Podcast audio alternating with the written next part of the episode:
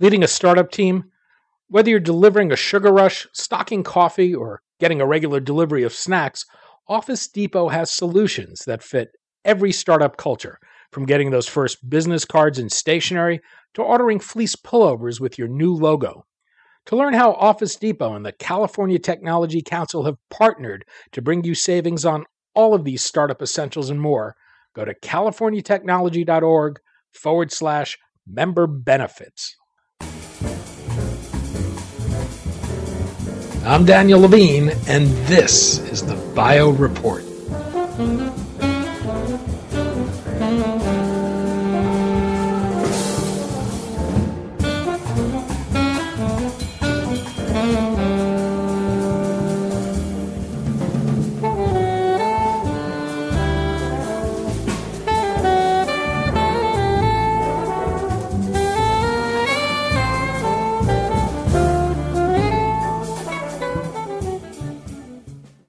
As medical device makers are building network connectivity and intelligence into their products, they're adding new vulnerabilities and risk as well. The U.S. Food and Drug Administration has just issued draft guidance for post market management of cybersecurity of medical devices. It follows previous guidance on pre market submissions for management of cybersecurity in medical devices. We spoke to Russell Jones, partner with Deloitte and Touche, cyber risk leader for the firm's state of California practice, and co leader of the firm's medical device safety and security practice, about the FDA's actions, how these connected devices can be exploited by hackers, and what medical device makers can learn from industries that have already faced these issues.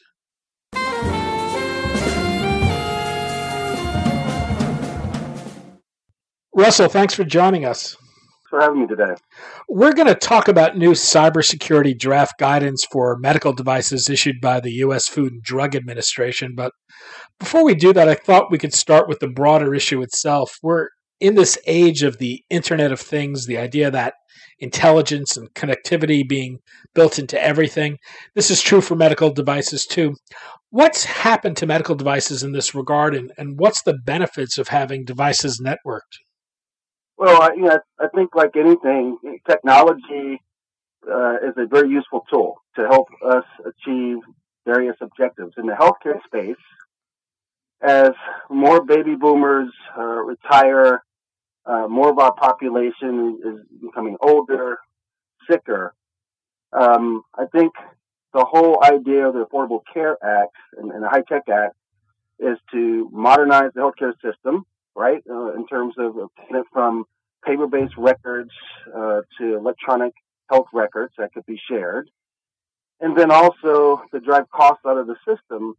Have have more and more people are doing less and less inpatient stays and more outpatient stays, more at their home. You know, um, in, in terms of you know certain medical conditions or just living out the last years of their life. And as a result of that, it means for uh, caregivers and physicians, um, you know, they need to be able to remotely get to those people to monitor their condition.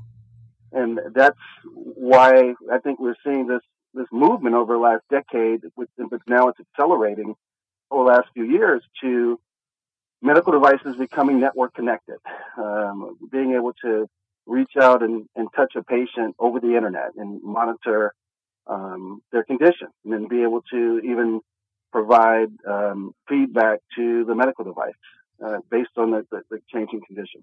Well, with these benefits come risk. Are, are people able to hack medical devices? Is the information they gather potentially vulnerable? Can someone cause them to malfunction or do harm? What are the cybersecurity risks with medical devices? What do we know? Cybersecurity risks are the same with any information technology. I mean, many of these medical devices, there's a, a clinical functionality to the device, but then there's an IT aspect to the device um, based on, you know, common components such as off-the-shelf operating systems, firmware, uh, and the like. So from that sense, you know, from the perspective of a hacker, um, a nation state, it just looks like any other piece of IT sitting on a network with an IP address that you can uh, get to. So uh, my point is, you know, without the right types of controls built into the device, uh, the security controls, it could have the same vulnerabilities as any other IT, uh, a server, a database, uh, you know, ERP system, what have you.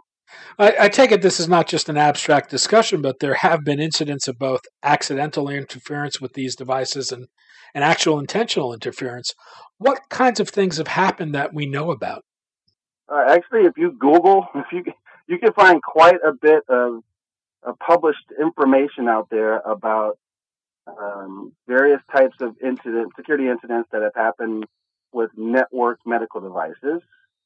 Um, and yeah, so I would say, you know, if you Google, you'll, you'll find that there have been uh, some well documented, you know, security incidents, none of which we know of that have actually harmed a patient or injured, but have certainly brought down uh, systems like, um, you know, the uh, patient monitoring system in the neonatal unit, you know, completely brought down because of uh, malware outbreak.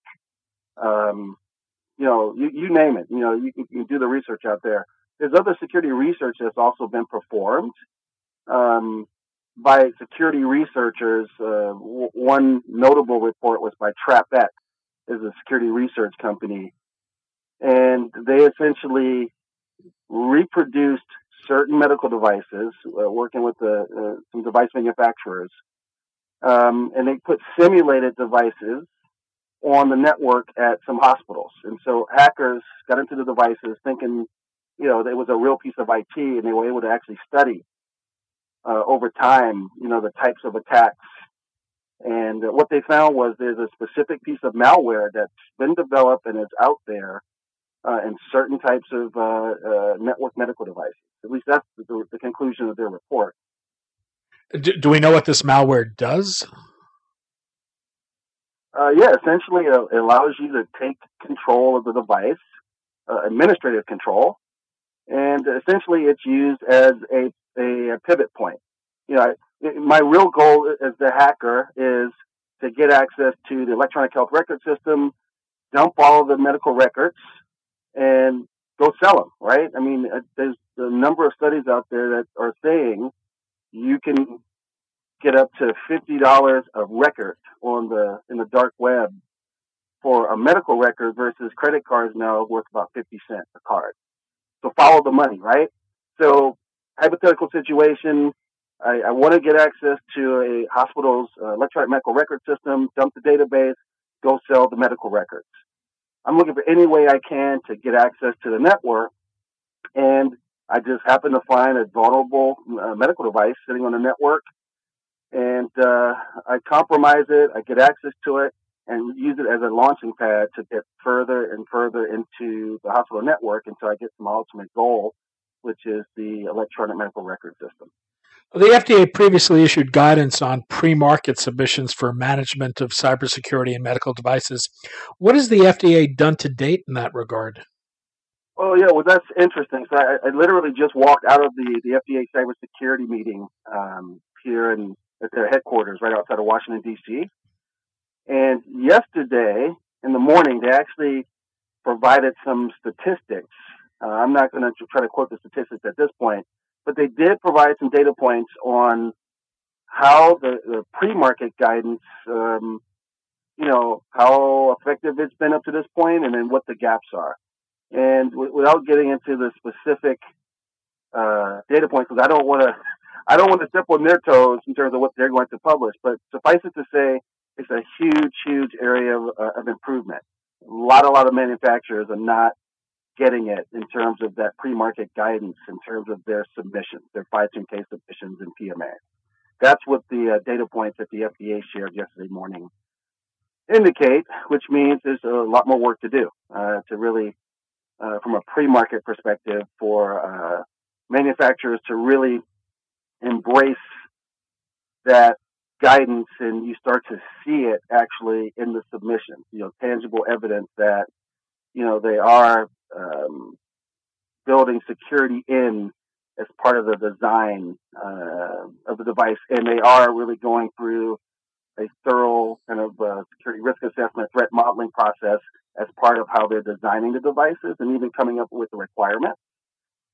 so yeah, I think it's going to be a while before we actually see that um, that guidance has been wholesale embraced uh, across the medical device industry. But let me caveat, you know, I, I think I saw a statistic recently that says the majority of medical technology companies, medical device manufacturers in the U.S. are seven people or less. So, uh, my point is, many of the largest global medical device manufacturers that are well known, they are embracing the guidance. I mean, this is just based on my personal experience working with some of them. But as an entire industry, I think there's a, lot of uh, a long way to go. Well, as you mentioned a moment ago, if if these devices are being used as kind of a a gateway into healthcare system networks, that this is an issue that extends well beyond the the device makers themselves, but healthcare facilities as well. What responsibilities Absolutely. and obligations? And, and, and that was a major part of the discussion the last two days at the uh, this uh, workshop that the FDA had held around cybersecurity, a collaborative approach to solving this problem. What what responsibilities and obligations are are these healthcare systems seen as having in terms of ensuring the cybersecurity of these devices? Well, I you know it's interesting. I think there already is law in the books called HIPAA, HIPAA security uh, rule and HIPAA privacy rule that have already provided healthcare providers uh, the requirements that they should be satisfying anyway in terms of securing any you know IT component on the network, including a medical device. Um, and you know that those rules are pretty clear in terms of type of controls that uh, should be in place and should be monitored and, and assessed uh, every year to ensure that they're effective. You know, technical controls, administrative controls, physical controls around you know technology that is housing and processing and storing you know protected health information, which would include medical devices. One of the, the challenges I imagine is knowing when a cybersecurity incident occurs, whether it's theft of information or the failure of a device. Is there a way to tell when this happens, and, and how does this issue complicate the challenge for device makers?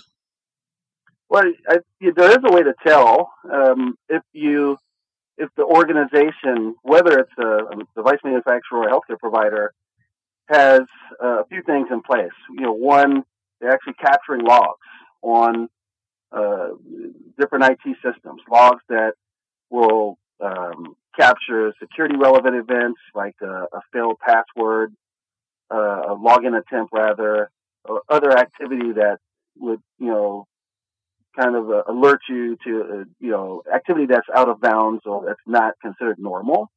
That's the first thing. You got to have logs that are being generated and captured on your IT systems, including the medical devices, that at least after the fact, you can kind of reconstruct what happened. But then the second more important piece that you need to have in place is the incident response program. And, you know, it's actually being rehearsed. You're going through uh, tabletop exercises in practice. So, you know, people actually know how to put it into action, right? You, you have maybe what's an incident, your incident response program and a specific plan that's in place would give people the specific procedures and guidance to, to one, you determine whether it's an incident, and then two, if it is, how to triage it, how to get the right people involved, um, what to do with the system that's been compromised so that you don't destroy potentially forensic evidence and so on and so forth. As we mentioned, the FDA previously issued pre market guidance. The FDA has just released draft guidance on post market management of cybersecurity of medical devices. What is the FDA concerned about and what, is it trying to do? They're recognizing the fact that the um, designing security into the device is great. We should be doing that. But there's more that has to be done by the manufacturers subsequent to the device being marketed and then uh, acquired by a healthcare institution and fielded. And, and the post-market guidance really lays out their um, this guidance, but they're strongly recommended, you know, uh, things that they want you to do subsequent to the device being uh, sold and, and, and then fielded within a hospital. And those, you know, at the highest level, those things really come down to looking for manufacturers to continue to monitor the environment and understand are there new types of threats to that particular device, new new threat uh, actors, meaning like you know, new hacker group or nation state that's starting to focus on a certain type of medical device and certain kinds of attacks. You know, they want they're recommending the manufacturers monitor for that.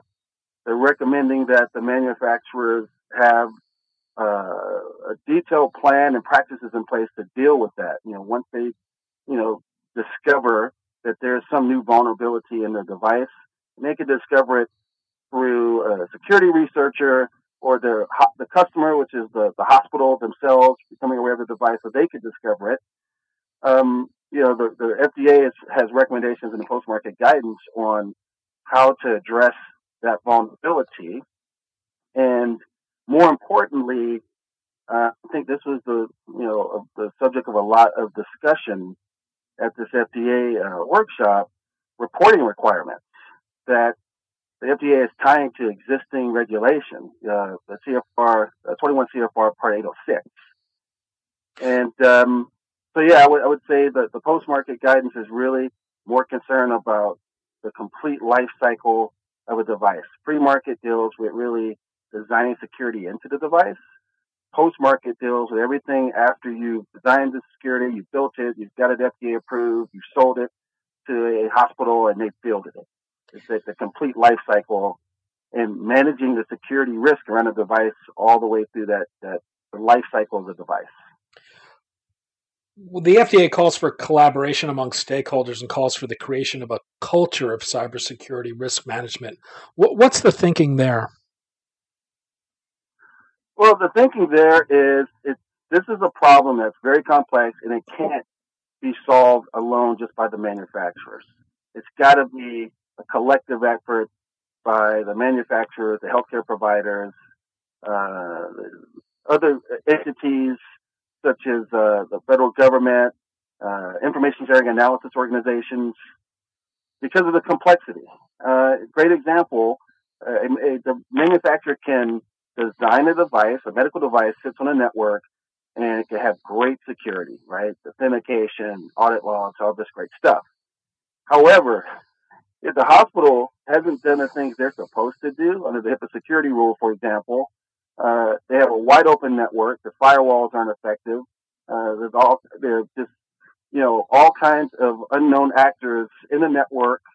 Um, is it the device manufacturer's fault that the device got hacked?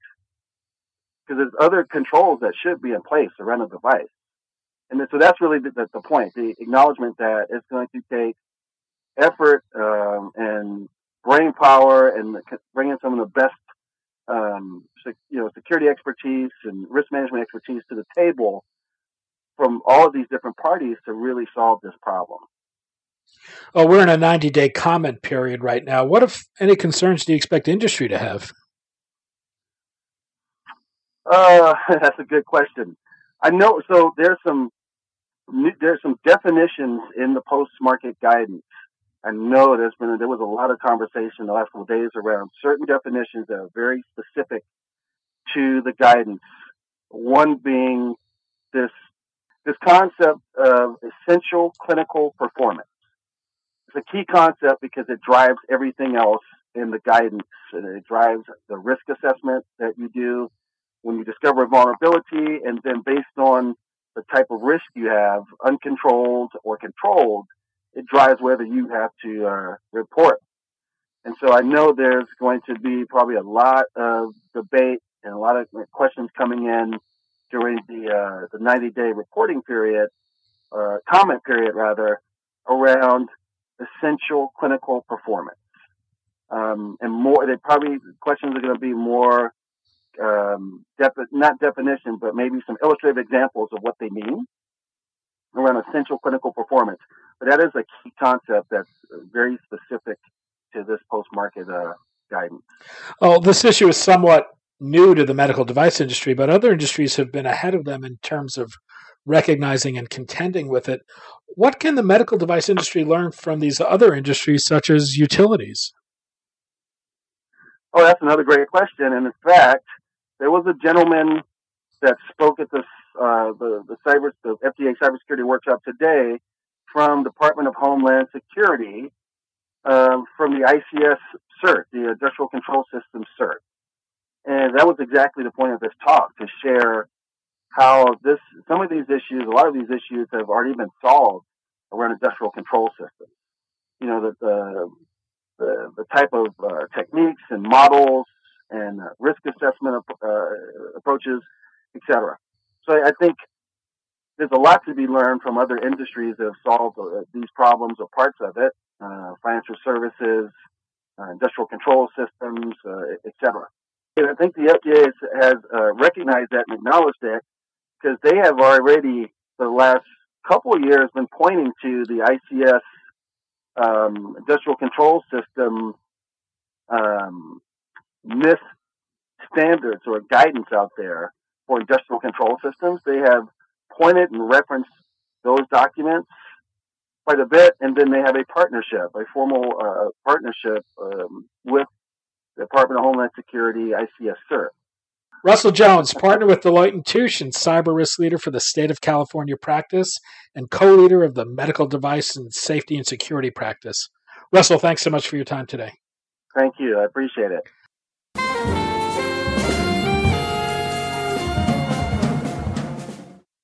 Thanks for listening.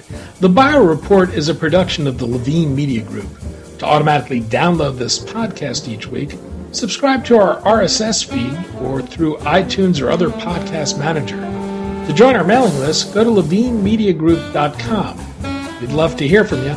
If you want to drop us a line or are interested in sponsoring this podcast, send email to danny at levinemediagroup.com. Special thanks to Jonah Levine, who composed our theme music, and the Jonah Levine Collective, which performs it.